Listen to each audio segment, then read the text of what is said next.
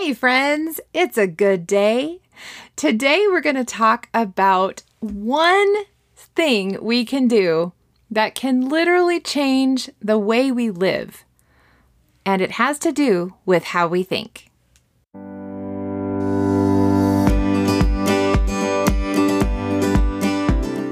Hey, beautiful. Welcome to the Rejoicing in Motherhood podcast.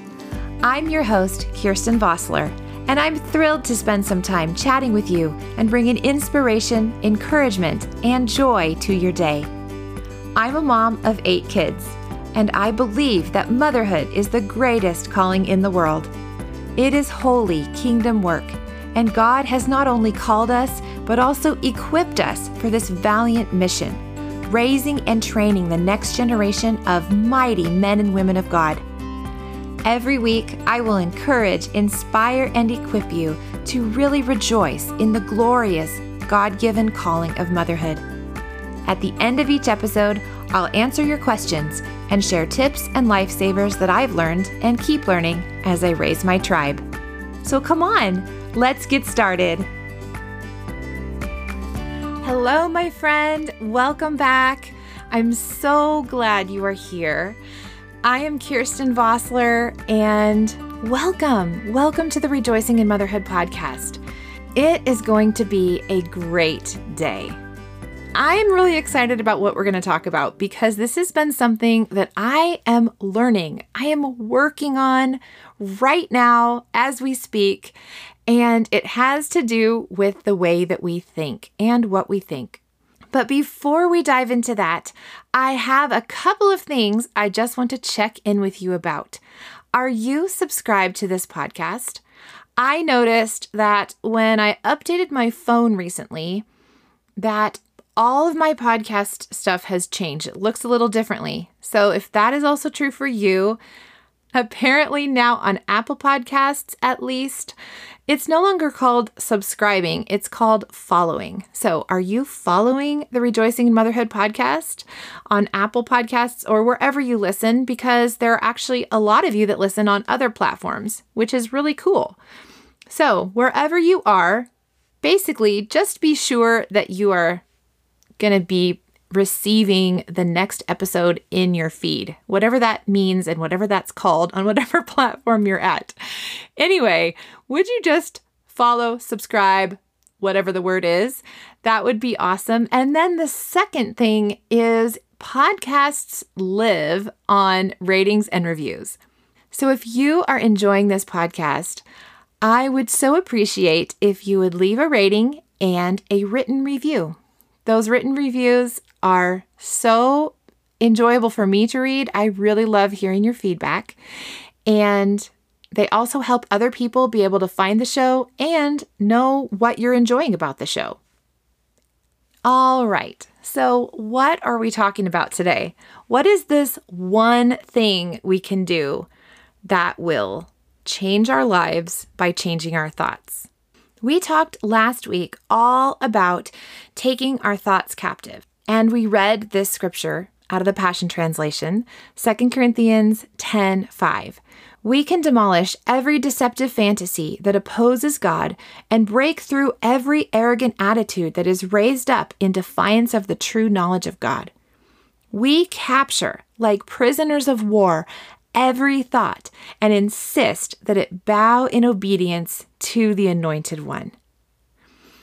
In the King James translation, the end of that says, bringing into captivity every thought to the obedience of Christ.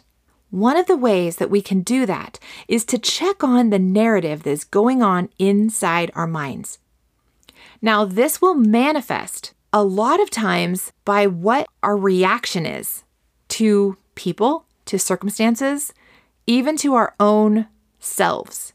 The important thing to realize is that we have a narrative, we've got something going on telling us stories all the time in our mind.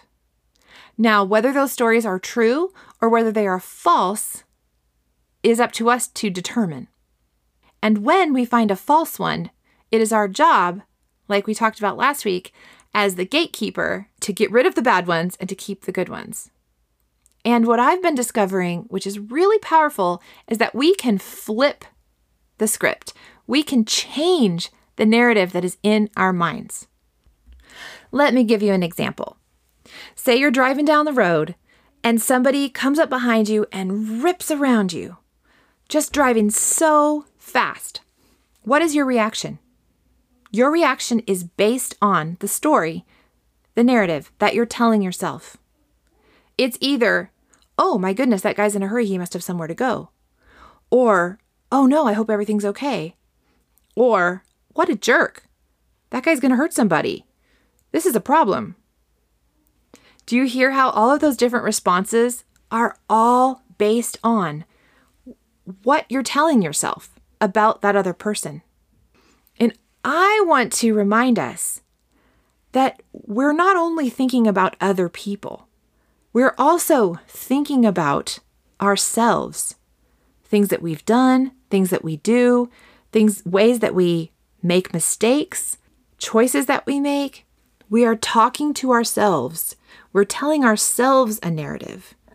And today I'm giving you permission, and in fact, I'm encouraging you to challenge every story that does not line up with how Jesus talks to you. Do you know how, as moms, we're always saying to our kids, Hey, would you want somebody else to talk to you like that? Don't talk to him that way. I know for myself, that is an example I use a lot, and I heard it a lot as a child. But do I talk to myself in a way that I would want someone else to talk to me? Or am I mean to myself? Am I am I actually treating myself like I'm a beloved daughter of God? Or am I yelling at myself and treating myself like dirt? I kind of alluded to this a couple weeks ago in the episode that I did with Sandy Cooper about social media because there have been times when I sat around after the kids were in bed and even sometimes after my husband would go to bed and I would just sit on the couch and just scroll and scroll and scroll and scroll kind of pretty mindlessly, you know, enjoying myself, enjoying what I was seeing and all of that. And sometimes hours would go by and I would be suddenly shocked at the time and be like, oh no, I should have been sleeping the last hour and a half or the last whatever amount of time. And a lot of the time, I would say to myself, oh, that was so dumb. Why did you do that to yourself? And I would start to talk to myself really, really negatively. And guess what? When I went to bed, I was just down on myself. I was frustrated with myself. And in the morning, when I woke up and I was a little more tired than I wanted to be because I had spent an extra hour and a half that I could have been sleeping, doing something else, doing, you know, being on Instagram, I was very down on myself. Oh, I'm so tired because I did this dumb thing and stayed up too late, blah, blah, blah, blah. But guess what? I can change that narrative too. Even if I made the maybe not so smart decision to stay up way, way, way past my bedtime. But I've been really, really trying to speak God's thoughts and God's heart over myself and not be so down on myself and so mean to myself when I make a mistake or when I make a choice that maybe isn't the very best choice for the situation. Because staying up late isn't always a bad thing. Sometimes it's a great way to get refreshed in one manner or another. But sometimes it isn't the best choice. And so, what I'm talking about is the times when maybe it wasn't my ultimate best choice. I started to catch myself and I would be like, oh no, what did I do? And then suddenly I would realize, like, that, wait, that's going to go down a trail that's going to turn into me being very negative and frustrated and angry at myself and it's going to wreck tomorrow because it always does. So how can I stop this? How can I change what I'm the story that I'm telling myself about myself? So here's how it kind of went. Oh no, what did I do? Uh it wait. Stop. It's going to be okay. I made a choice to look at Instagram tonight. and it's very late, and now I'm going to stop. But I enjoyed this. I had a lot of fun. I got a lot of laughs. I saw a lot of cute babies, etc., etc. I learned a lot of homesteading tips that I wanted to know. And now I'm going to go to bed. And then I can walk away from it and have a good attitude. I can walk away from it and feel like, okay, I made that choice. And here we are. It's not the end of the world. Not everything has to be the end of the world. And I don't know if you're like me and you have a little bit of that perfectionistic tendency, but if you do, I want to encourage you in this, especially because being hard on yourself is not a good quality, mamas, because because when we're hard on ourselves, we're going to be hard on our kids. We're going to react to them because we have that story going on in our heads. Oh, I know what you're thinking. Oh, I know what's going on inside of you. Oh, you're being lazy. Oh, you're being whatever. That's not the way we want to be with our kids. But it's the way that we end up being with our kids if we're talking to ourselves the same way. And sometimes we talk to ourselves that way because we were kind of trained in that because of perhaps how our parents or other authority figures in our lives talk to us as kids. But we have the ability by taking our thoughts captive, as we talked about last week, we have the ability to stop those stories in their tracks and to bring them into obedience to Christ, to force them to change so that Jesus is Lord over even our thoughts and the way that we talk to ourselves. I hope this is encouraging for you today. This is something that uh, is an ongoing process for me, and I am committed to working on this. So, will you join me?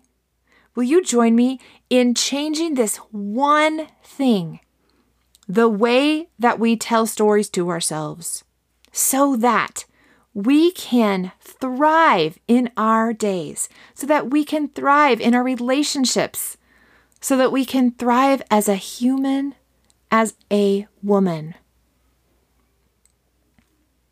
I bless you, my friends, with the peace that surpasses all understanding. I bless you with the knowledge and understanding of how deeply, deeply you are loved by God.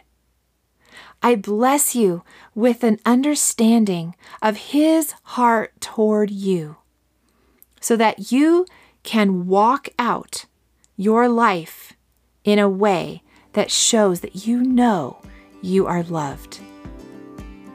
Have a wonderful week, my dear friend. I will talk to you again very soon. Thanks so much for joining me for this episode of Rejoicing in Motherhood.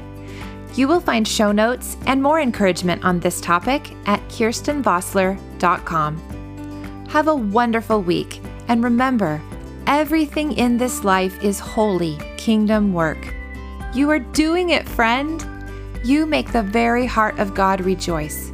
Keep going I love you lots, and I'll talk to you again very soon.